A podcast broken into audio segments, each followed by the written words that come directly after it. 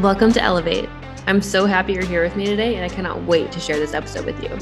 As an evidence based coach, mentor, and entrepreneur, I'm obsessed with learning and personal development as it's transformed my entire life, as well as those I get to work with. And to be quite frank, it's literally the entire reason this podcast exists to fuel your growth, gain perspective, and acquire knowledge.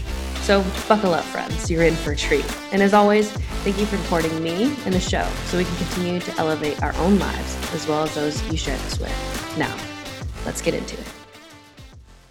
What is going on, guys? And welcome back to another episode of Elevate. And today I'm more than excited to have Mr. Sam Miller on the podcast. He is all all genius on realms of functional medicine. And he's mentored me as well as one of my coaches, Miss Haley. Um, and that's how we are able to serve the people that we do with metabolic dysfunction, hormonal issues, etc. So, Sam, for those people that are not so familiar with you and what you do, please give us a light introduction. I appreciate it, Kait. Well, the the genius title is a little bit too generous. I think what she means is I walked the path first and made some mistakes so that Kait doesn't have to make those mistakes. And so that's part of what mentorship is, is kind of learning and then uh, using those shared experiences to ideally create better, um, kind of better results for the clients that you guys are working with. So I'm glad that you found a lot of value in it. Um, and where that all started for me, you know, even before the women's health stuff was just my own personal health journey and even some family members who are kind of struggling as it pertains to their health. And it really sent me down kind of different unconventional rabbit holes because, you know, I had picked up the men's health fitness magazines and gotten into training and I was athletic when I was younger, but I wasn't necessarily in a state of optimal health. I didn't understand what hormones were or what a metabolism was uh, or how to best sort of plan or periodize my approach to nutrition. And so a lot of the things that I teach today just stemmed from my own transformation, my own frustrations. Um, I actually had a pretty significant head injury when I was younger, a TBI or concussion, which is fairly common if you're in the sports world. But if you're kind of uh, more just into lifestyle fitness and not doing any contact sports or having any severe injuries, then you may be less familiar with the consequences of that. But that definitely sent me down some rabbit holes as it pertains to endocrinology. And I realized the more that I learned the content related to nutrition, metabolism, hormones, gut health, and the intersection of all those things and some preventive health and lifestyle medicine practices, I was like, wow, this actually really has a lot of application for clients that I was working with. And at the time, I had started in the industry more as a personal trainer and I certainly had an interest in nutrition. I was doing some nutrition coaching, but really where uh, you know a lot of folks get started in the health and fitness profession is just working with people, whether that's on a gym floor or in a one-to-one capacity of some sort in person. So as I was kind of working through building my client roster, I'd see more and more sort of unconventional cases pop up or realizing like hey we probably need more than just prescribing this person some sets and reps in the gym and making these very surface level nutritional adjustments and you realize how our overall health really is a byproduct of so many other things going on in our life, like our sleep, our stress, and micronutrients, not just calories, right? And we have to look at macronutrients as well. And so this really, I guess, like ignited that interest and curiosity for me uh, that then sent me down the path of learning this information applying it with clients and now getting to do what i do today which is you know working with folks like kate who are interested in specializing in these topic areas and being able to help individuals who maybe haven't had the answers from a conventional health coach or a Western medicine provider because they're not always looking at kind of those deeper uh, areas or kind of root causes of why people may potentially have issues. So it's a little on my background and why I'm super passionate about these things. Like I think there's uh, a lot of frustration out there. People are confused or they feel as though they're given a lot of different answers around things or it's just a band-aid solution of take this medication or do this versus uh, being able to truly understand what's going on and why. Yeah, I think that's really important. And one thing I want to start with first and foremost is a lot of people will go to the doctor and they think that pharmaceutical medication is is the solution to their problems. But when you struggle with your own health journey, you didn't start there, or maybe you did, but it didn't solve the problem, right? And one thing I'll hear a lot from people is like, I went to the doctor and they tell they're telling me everything is fine, but I know I'm not fine. Um, and so I want to talk first why you didn't go into kind of pharmaceuticals, why you didn't go down that Western medicine path, and what you found through a functional medicine approach or something a little bit broader that brought you a different perspective on how to address and really get to the root cause of people's individual problems.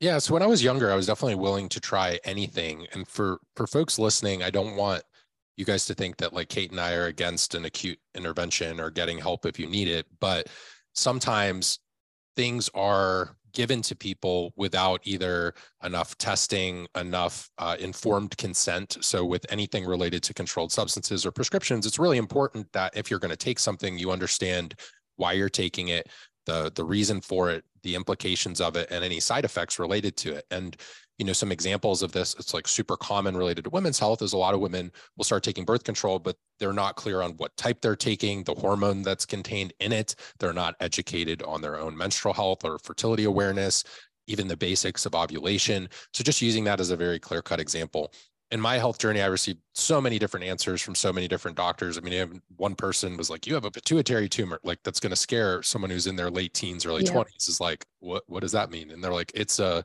heterogeneous enlargement of your pituitary." I'm like, I don't know what that means, dude. Like, I'm I literally just got like out of high school, so those types of things uh, left me feeling frustrated. I mean, I went to a lot of different doctors, sometimes even going to more of uh, like research hospital settings where you feel like a Grey's Anatomy episode. So I don't think a lot of clients always go through that, but some clients do. And the frustration is there's not always the integration of like the education aspect, but then the personalization or customization to the person's life.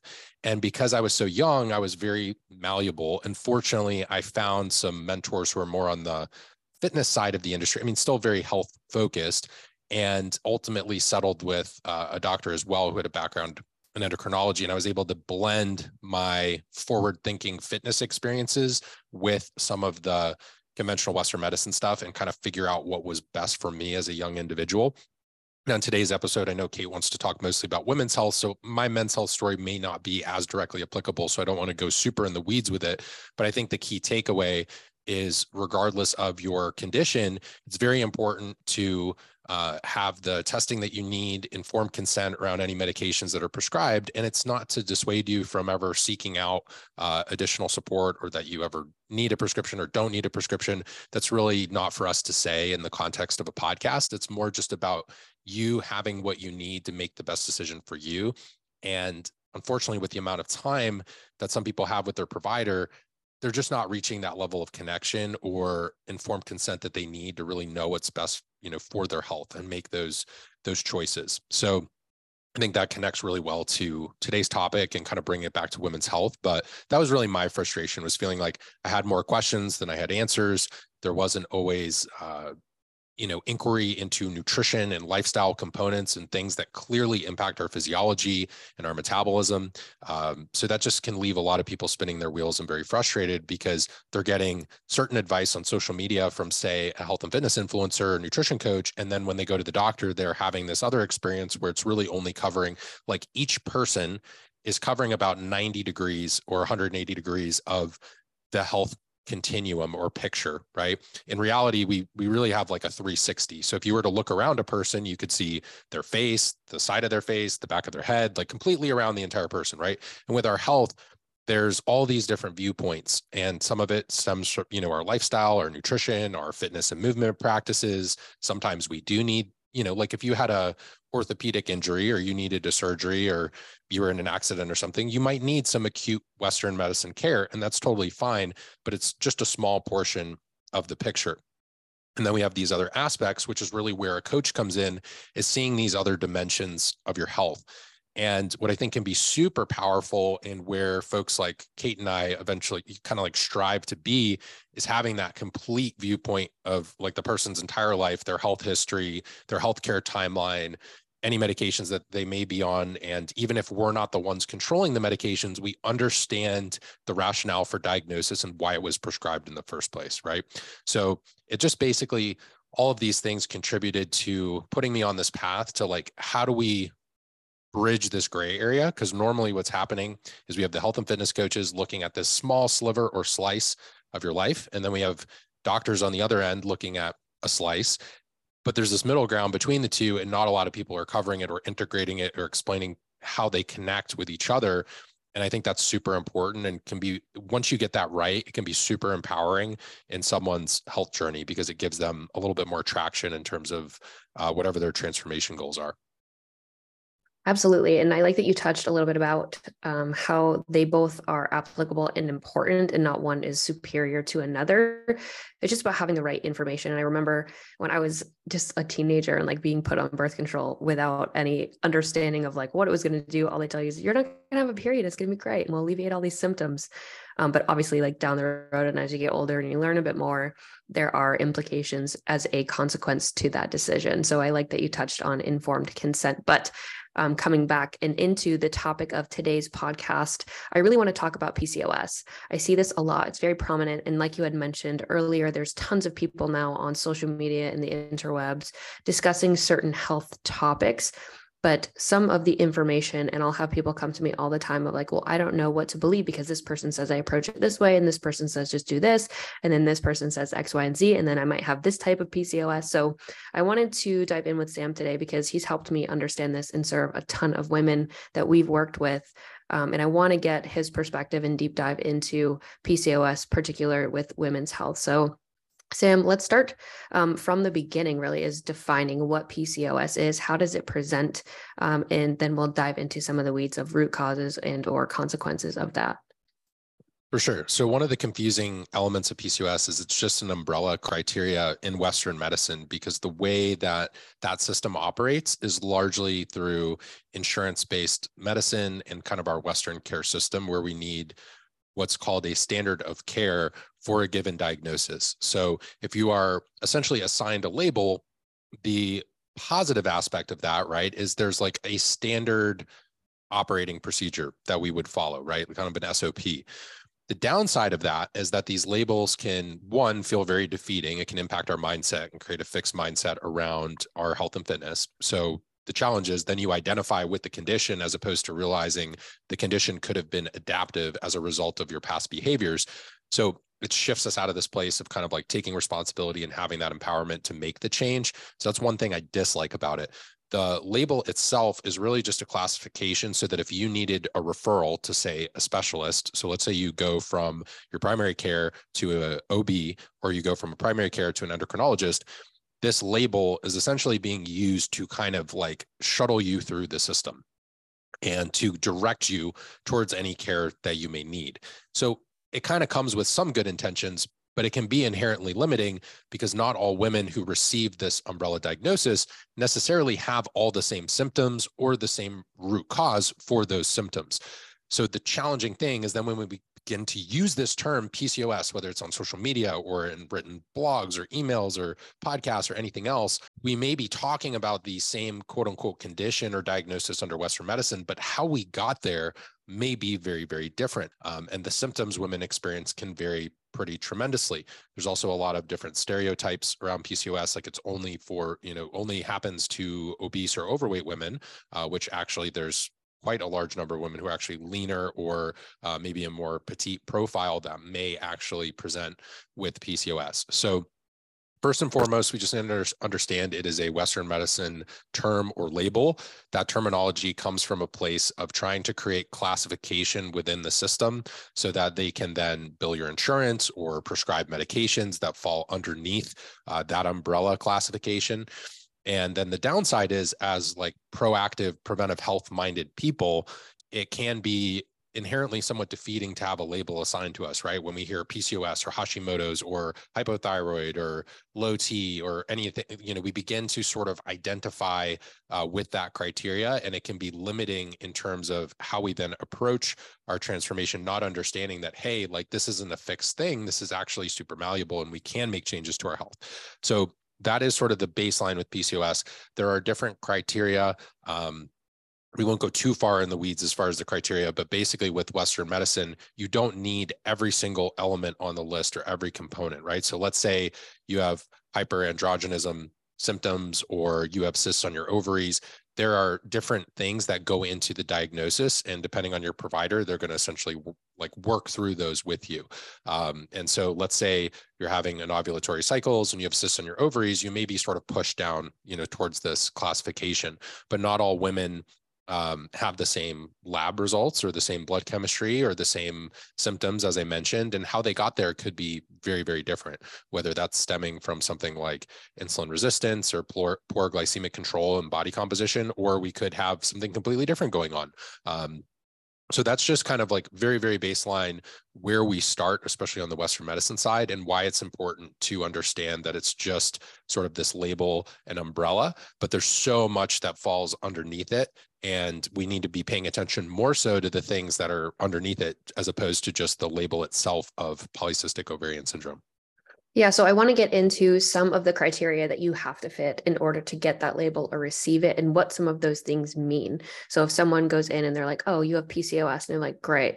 Because I have cysts, like I'm I'm not sure what that means, right? And then they might throw some term medical terminology at them, but kind of like you suggested earlier when you were talking about your own experience, I don't know what that means, right? So people will get walk around with some of these this information, but it's like it doesn't resonate with me. I don't understand what my own condition is. So I think it's important that we dive into some of the things that would allow somebody to get that label, but then the underlying meaning of what that criteria actually means.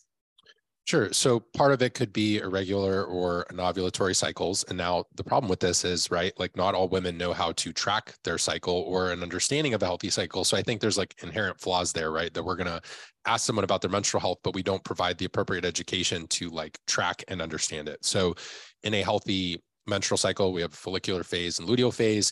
Uh, there's this uh, sort of like hallmark characteristic of ovulation, which helps to um, lead to a cascade of progesterone production, which is a very important protective hormone uh, that serves a role in pregnancy, preventing miscarriage, and it also sensitizes the body to the effects of estrogen. So it is definitely uh, an important part of female physiology.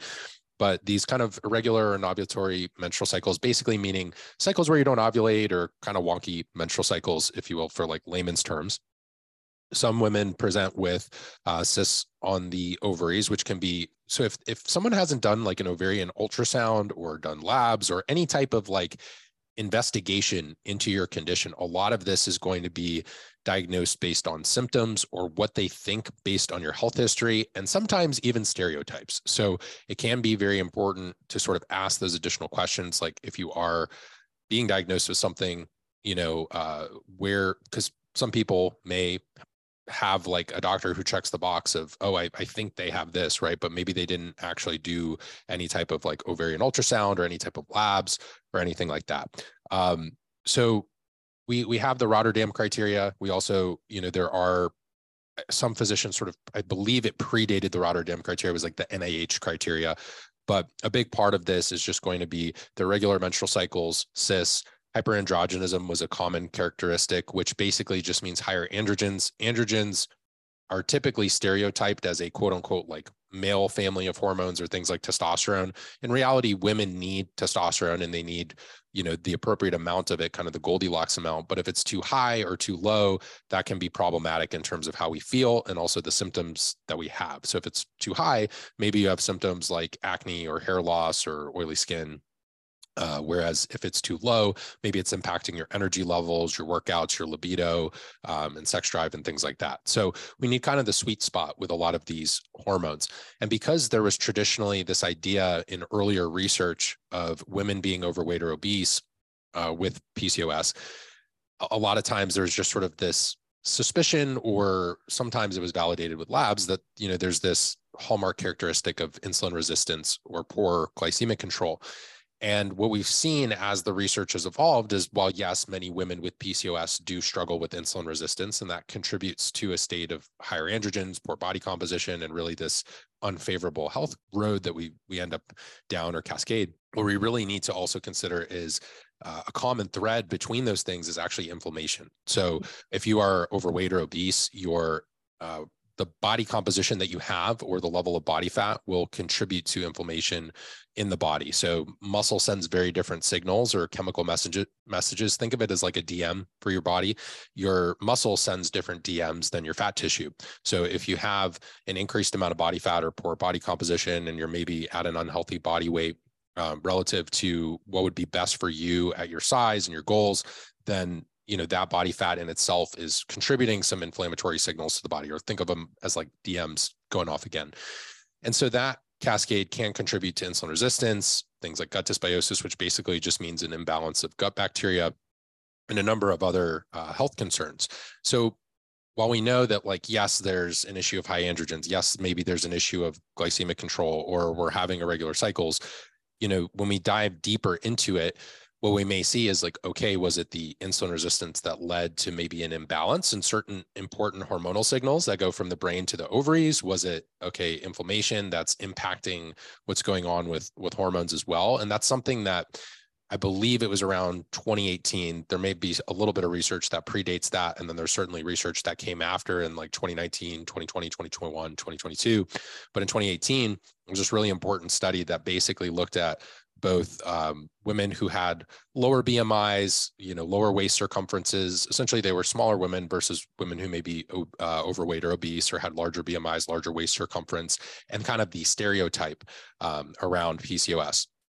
And the markers of inflammation in the body were actually uh, equally as good a predictor of PCOS as those conventional markers. Things like uh, that would be more indicative of like your body composition or uh, body mass, circum- waist circumference, body fat levels, things like that. So the reason why that's powerful is when we begin to look at things with, uh, you know, Kait kind of alluded to more of a functional medicine approach or lifestyle medicine or integrative health, whatever buzzword terminology you want to use, the focal point here is we have to figure out what are some of the core nutritional considerations, training considerations, lifestyle considerations that may be leading to the development of things like inflammation, oxidative stress, gut dysbiosis. And while those seem like really big terms, just think of it as different forms of kind of body burden or different stressors that your body may be experiencing. And so that's why it can be so powerful to apply you know lifestyle nutrition training interventions movement walking stress management to someone who has a case like pcos because that's what's helping us to resolve the root of the issue right because some of these other things may be almost like the second story of the house they're being impacted by things that are going on in the foundation of the house right? So where a you know very well versed coach can come in is helping you uh, work on your foundation of your house as opposed to just like only treating things on the second floor. And so when providers prescribe something like birth control a lot of times it's just masking symptoms or serving as kind of a band-aid versus actually rectifying any type of physiological dysfunction that was present that led to the diagnosis in the first place yeah, and I think that that study is actually incredibly important. I'm glad that you brought it up because I do know that there's a massive stigma around the type of female that would get PCOS and then smaller bodied individuals who are like, oh, you can't possibly have PCOS. Um, and so I think that that is a really important point to make. But now that we have an understanding of the criteria for somebody that is listening to this, that's like, okay, I have PCOS. I understand some of the terms. I understand what what resonates with my diagnosis here and we talk a lot about foundations and we talk about lifestyle management, nutrition, stress, um, activity factors, and how they can start to implement or shift some of those behaviors that have inevit- inevitably compounded to get them to this point. And so, for anyone that's listening, that's like, okay, I want to take my power back. I want to take control over this. It is not a lifelong condition. I understand that I can alleviate these symptoms, that I can change uh, the quality of life that I'm experiencing. Where would you have them start? So I'm going to rewind and where we start because I think what you also alluded to a really good point, and I want to kind of build on it is that some women who are diagnosed with PCOS are placed under that classification. I, I think what's less, it's not that that diagnosis isn't important or that having that idea of what you may be classified as in Western medicine isn't important. What what may be more important is how we got there, and there are a lot of women who are experiencing various forms of reproductive hormone dysfunction or cycle irregularities or abnormalities that doesn't necessarily mean that you automatically have PCOS. There are things like hypothalamic amenorrhea or relative energy deficiency syndrome. Some women struggle to regulate their cycle post birth control. And if if unfortunately if the diagnosis is a bit rushed or you don't receive ample sort of testing or conversation with your doctor, have the opportunity to really describe your health history and everything that's going on, you may unfortunately be placed in a category just for the ease of treatment and like for mm-hmm. brevity purposes.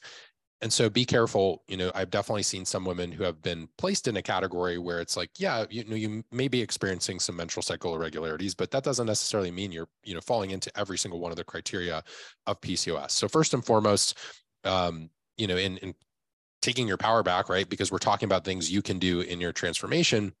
I think it first begins with like, it, it can be more than the label to begin with. And uh, some people are improperly classified. And so just understanding that, hey, you know, uh, menstrual cycles can uh, deviate or have, you know, anovulatory cycles for various reasons. It doesn't necessarily mean you automatically have PCOS. So I think that's important because there are a lot of women who are experiencing women's health concerns or women's health or reproductive hormone issues or fertility concerns. And they have been sort of pushed into this popular category of PCOS, right? Yeah. So I think that's the first thing. Second thing is just understanding that PCOS, reproductive hormone health, all of these things are largely a reflection of our metabolic health as a whole. And some of the key drivers for that are going to be, you know, things like our baseline activity level, our manners, like how we go about eating. So if you are following more of a standard American diet or Western style of eating, that can be inherently inflammatory.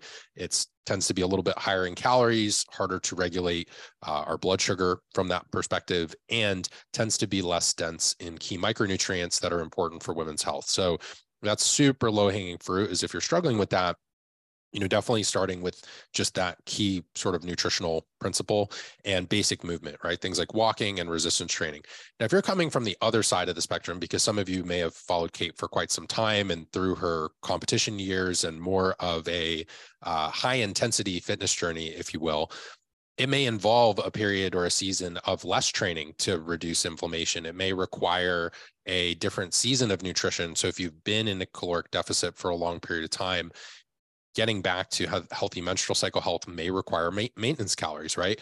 So not all women will follow the exact same approach to get back to a healthy status quo, but there will be a few common themes. There's probably some adjustments to our movement. There's probably going to be some adjustments to our nutrition. And then everybody needs to be focusing on their sleep and stress management. That's kind of uh, a given for everyone. That's what everyone's going to have in common here sleep, stress management, some walking that's going to do the body good across the board, uh, regardless of kind of your case here.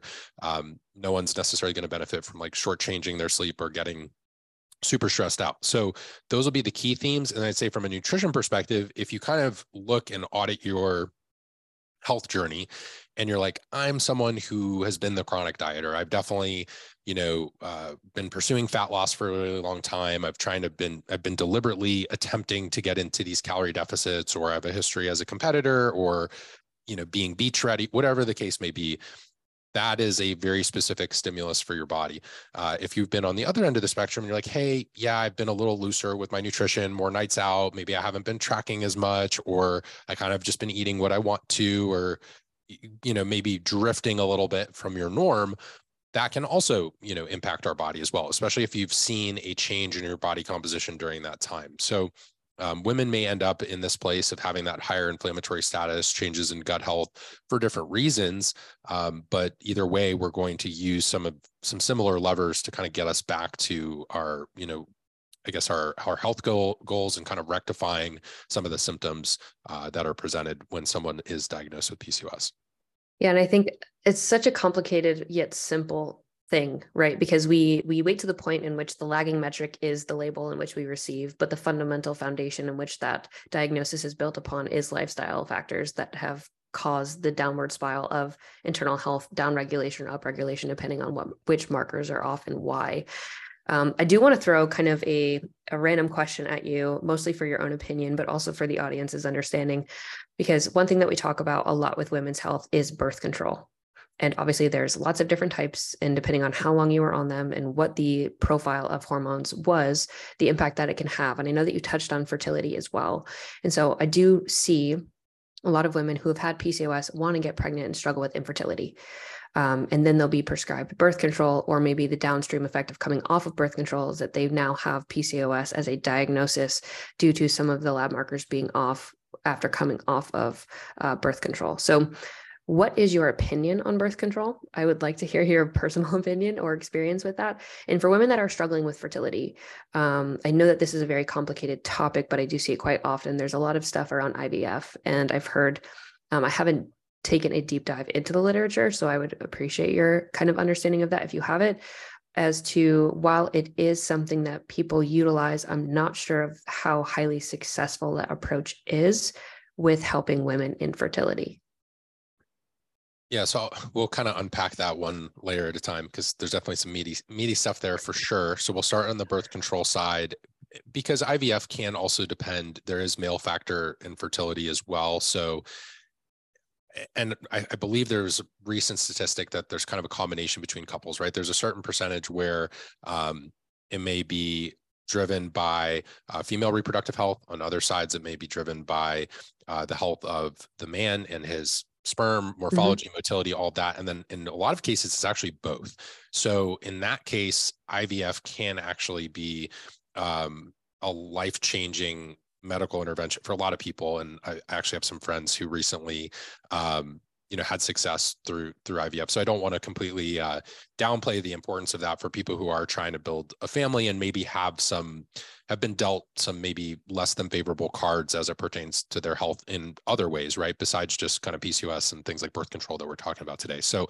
I'm going to go back to the birth control aspect first, and then we can kind of breeze through it. But that's sort of my uh, baseline sort of thought process with IVF. So for birth control, there's a number of different generations of birth control, types of birth control, but the idea is we're providing the body with a source of exogenous hormones, basically meaning these are hormones that are in the prescription provided to the body from the prescription. So whether that's a pill or if you were to get a implant like Nexplanon or a shot like Depo-Provera, those things are providing the body with hormones.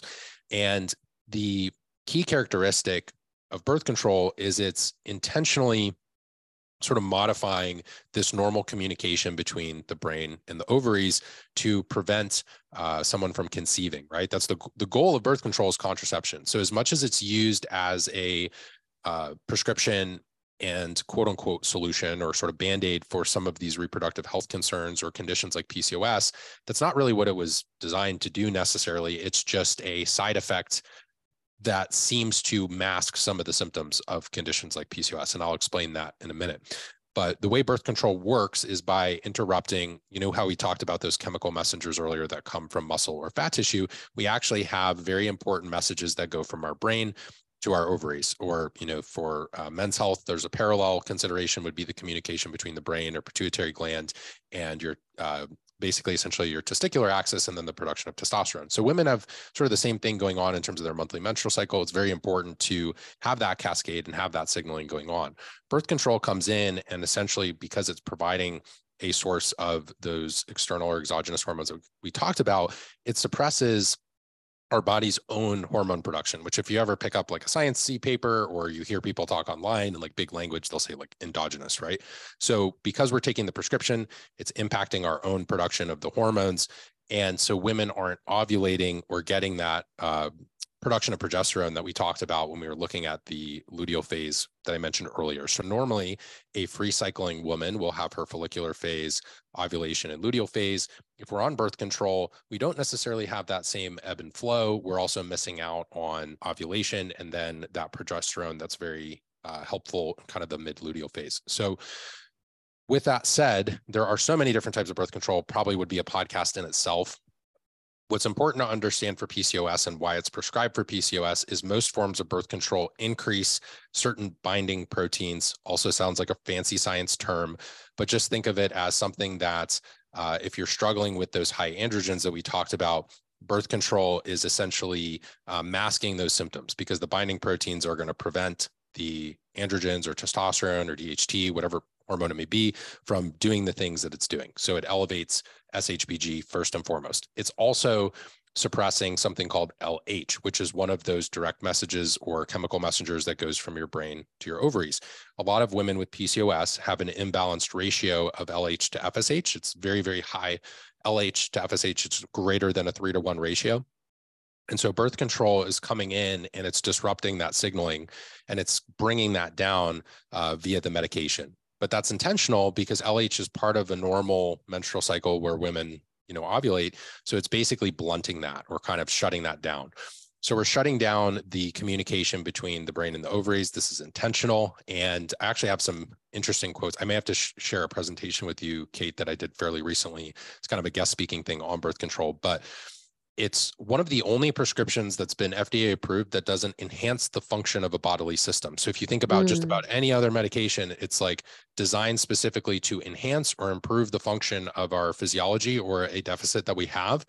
Birth control is actually intentionally a form of dysfunction and shutting things down. So when you think of it as just very basic, like super surface level terminology, no big sciencey terms, most medications are brought in to enhance something. So if I gave someone metformin who was pre-diabetic, that's a insulin sensitizing medication to help people who are pre-diabetic or headed towards metabolic syndrome. That is designed to help improve the condition or pathology of someone who's moving towards pre-diabetes, diabetes, metabolic syndrome. Birth control is not necessarily the same, right? It's actually coming in and it's sort of overriding our our own physiology and that internal or endogenous hormone production. So that's what's very tricky about it. Now as far as there are social implications economic implications the history of birth control dates back to like a very interesting time in human history. There was obviously um, uh, women's rights movement civil rights like we're post world war ii women in the workforce so there's a lot of like very important historical context surrounding birth control that you have to include in the conversation when you're talking about women's health because if you're taking that 360 degree view of women's health you have to think about well what did this mean financially for women or economically for women or family planning for women or having control you know related to certain things um, in terms of their own health or maybe undesired or unwanted pregnancies and so on and so forth. So once again, probably more than like in our PCOS conversation or, or little container that we have here in terms of everything as far as what I think of birth control. I'd say uh, at the end of the day, it doesn't really matter what I think. What matters is that we provide women with the education that they need to make the best choice for them.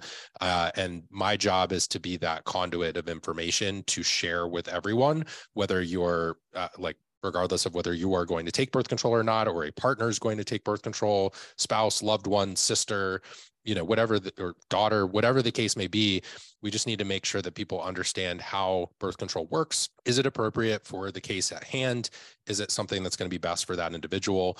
And do they, does that person understand the side effects, implications, and what may needs to be you know done or necessary to improve their reproductive health post birth control because that doesn't really happen right now. So as much as i may have an opinion here or there like situationally i think a lot of it just comes down to understanding and teaching just basic pharmacology. I'm not think I'm not saying everybody needs to go be a pharmacist or doctor and understand things at like a super sciencey nerdy level, but even just that baseline understanding of how this is impacting my menstrual cycle. And then the next phase is like, what are some potential side effects of that?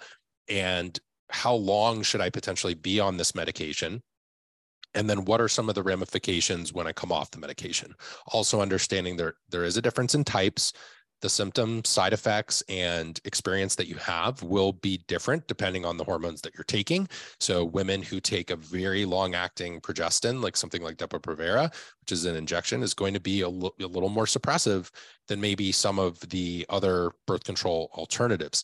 There's also different uh, modalities and, and ways that we can get the birth control, whether it's from, you know, we talked about Nexplanon, Depo-Provera, the birth control pill, hormonal IUD, so on and so forth. So a lot of different options out there for women. I think the most important thing is we have to kind of lead with education and a bit more on the side of like, if we could in a perfect world help people with testing and identification because so many women actually go on birth control not because of the contraception aspect or preventing them from conceiving. A lot of women go because it's like, oh, I'm a teenager and I have acne, or I'm having uncomfortable menstrual cycles or PMS. Well, if that was driven by nutrient deficiencies, inflammation, gut issues, and you know, if your acne was driven by gut issues, nutritional deficiencies, and maybe some uh, poor responses to certain foods that could have been eliminated, well, we're not really fixing like the reason you had the acne or skin condition in the first place. So that's just a very simple example why a lot of women are prescribed that medication in their teens,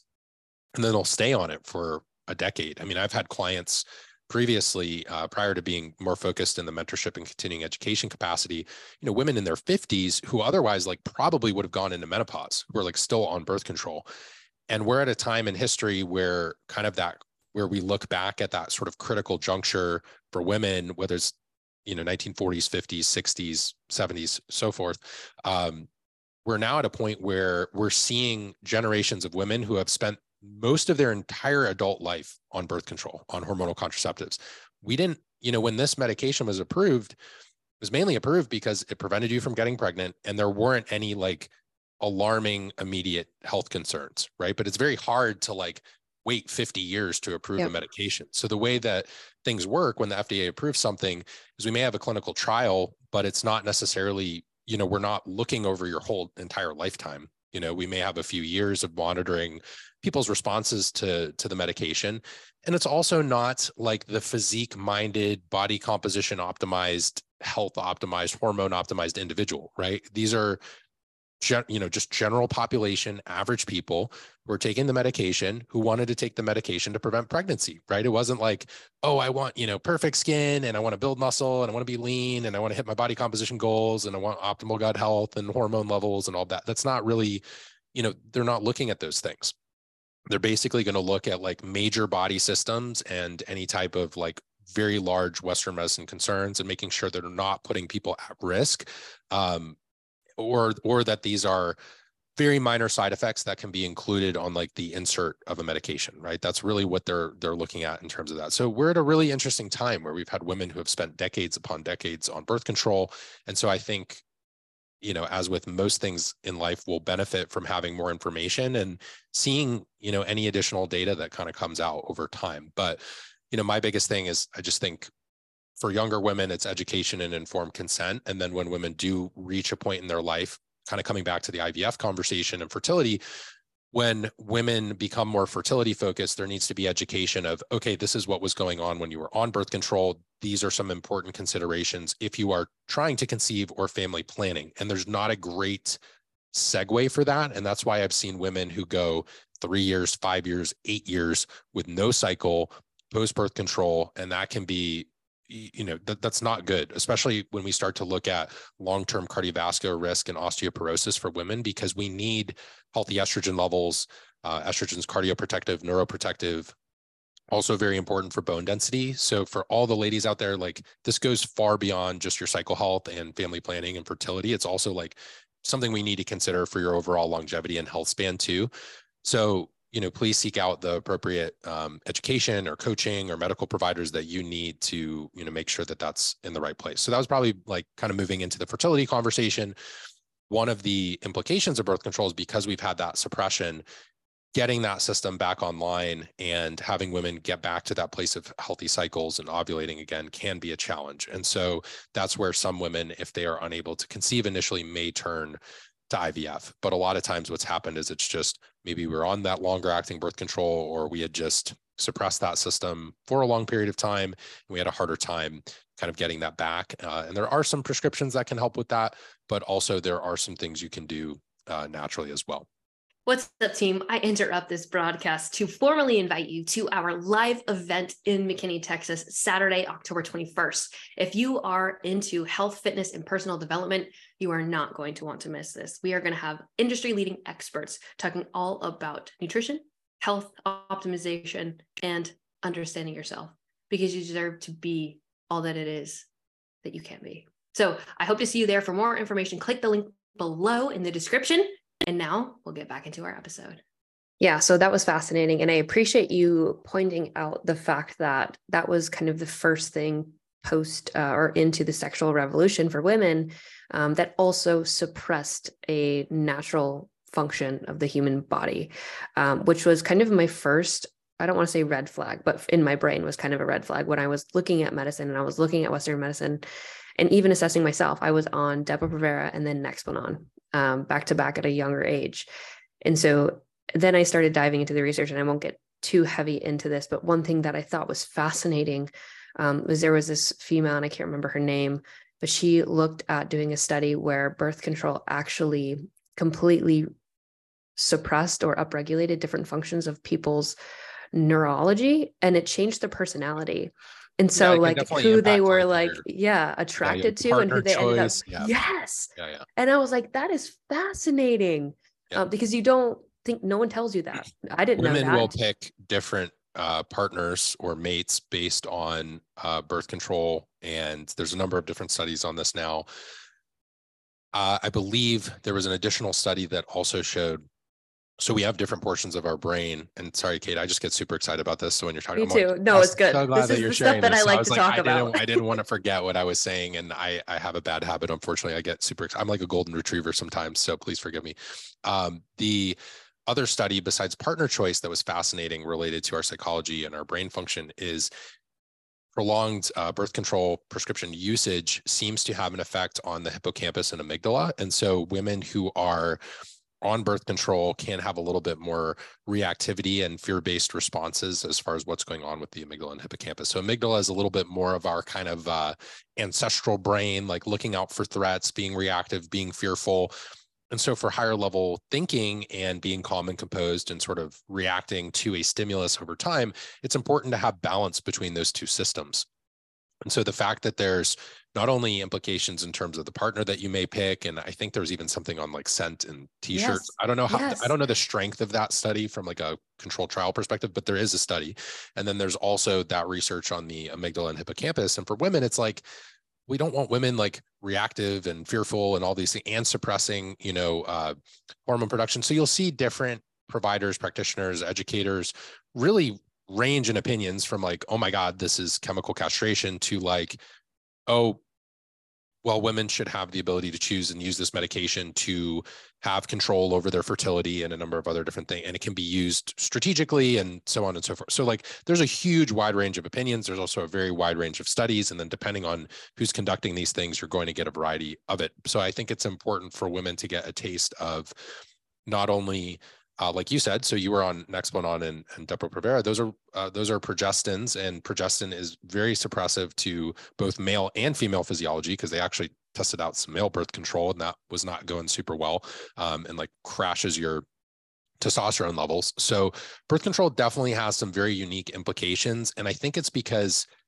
as humans we're like playing around with these systems and, and we know a lot like we're pretty smart like we're evolved in our scientific method and understanding of things we're testing things but the body is this like magnificent system and when you mess with one system you're messing with other things too. You're messing with neurology you're messing with you know, so you're messing with brain function um, you know attraction and the, the whole science that goes into all of that and relationships and when what was actually happening with like mate choice and satisfaction and attraction and people um, being together and, and partner choice and then there's a massive connection between like our our hormones and our immune system and our gut health and all of these different things. So it's really, really super interesting. And then also the fact that birth control is designed to prevent you from conceiving, but it's going to like crush your sex drive. So you're like not actually going to want to reproduce in the first place. So it's it's just a lot of like very interesting rabbit holes you can go down. There's certainly a combination of both science-based, evidence-based thinking and some conspiracy theories and kind of like a Venn diagram between the two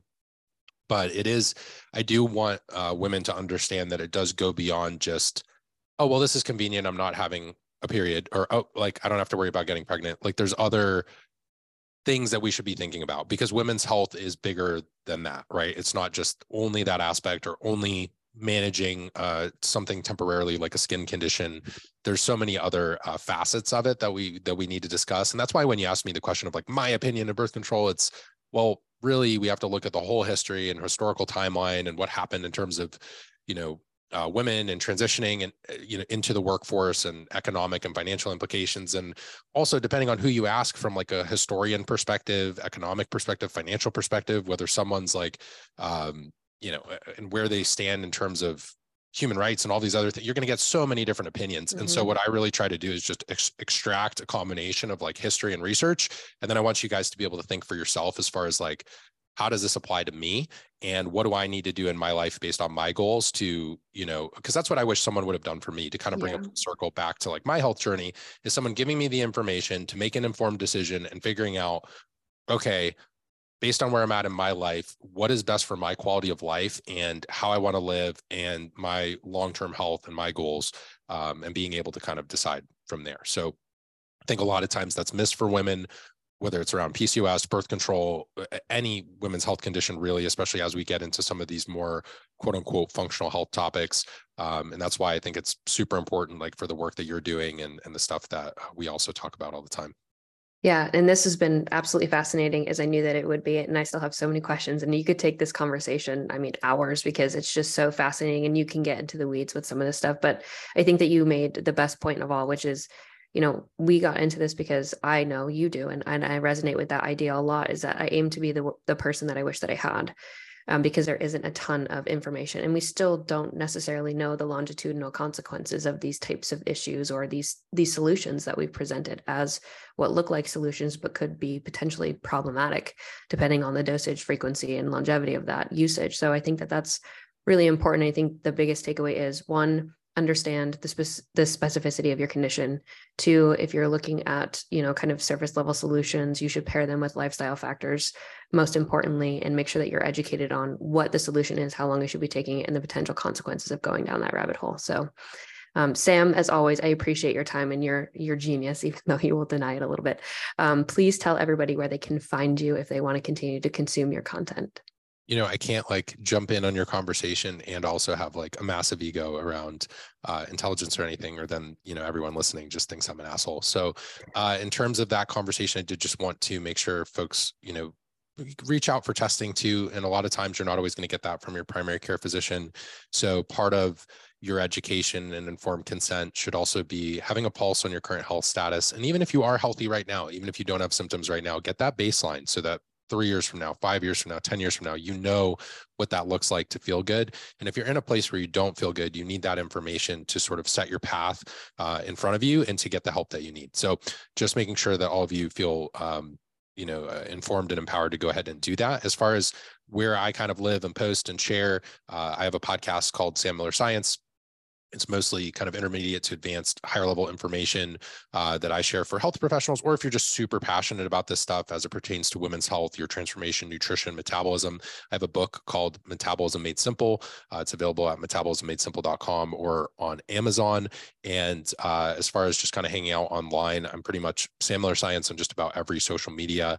Uh, so my Instagram, Sam Science, and my website is sammillerscience.com. So I appreciate it, Kait. And uh, I'd say if you're you're kind of new to my world, just absorb some free content and hopefully there's something valuable for you related to where you're at in your journey. Awesome. Thank you so much, Sam. I'll talk to you soon. Thanks, Kait.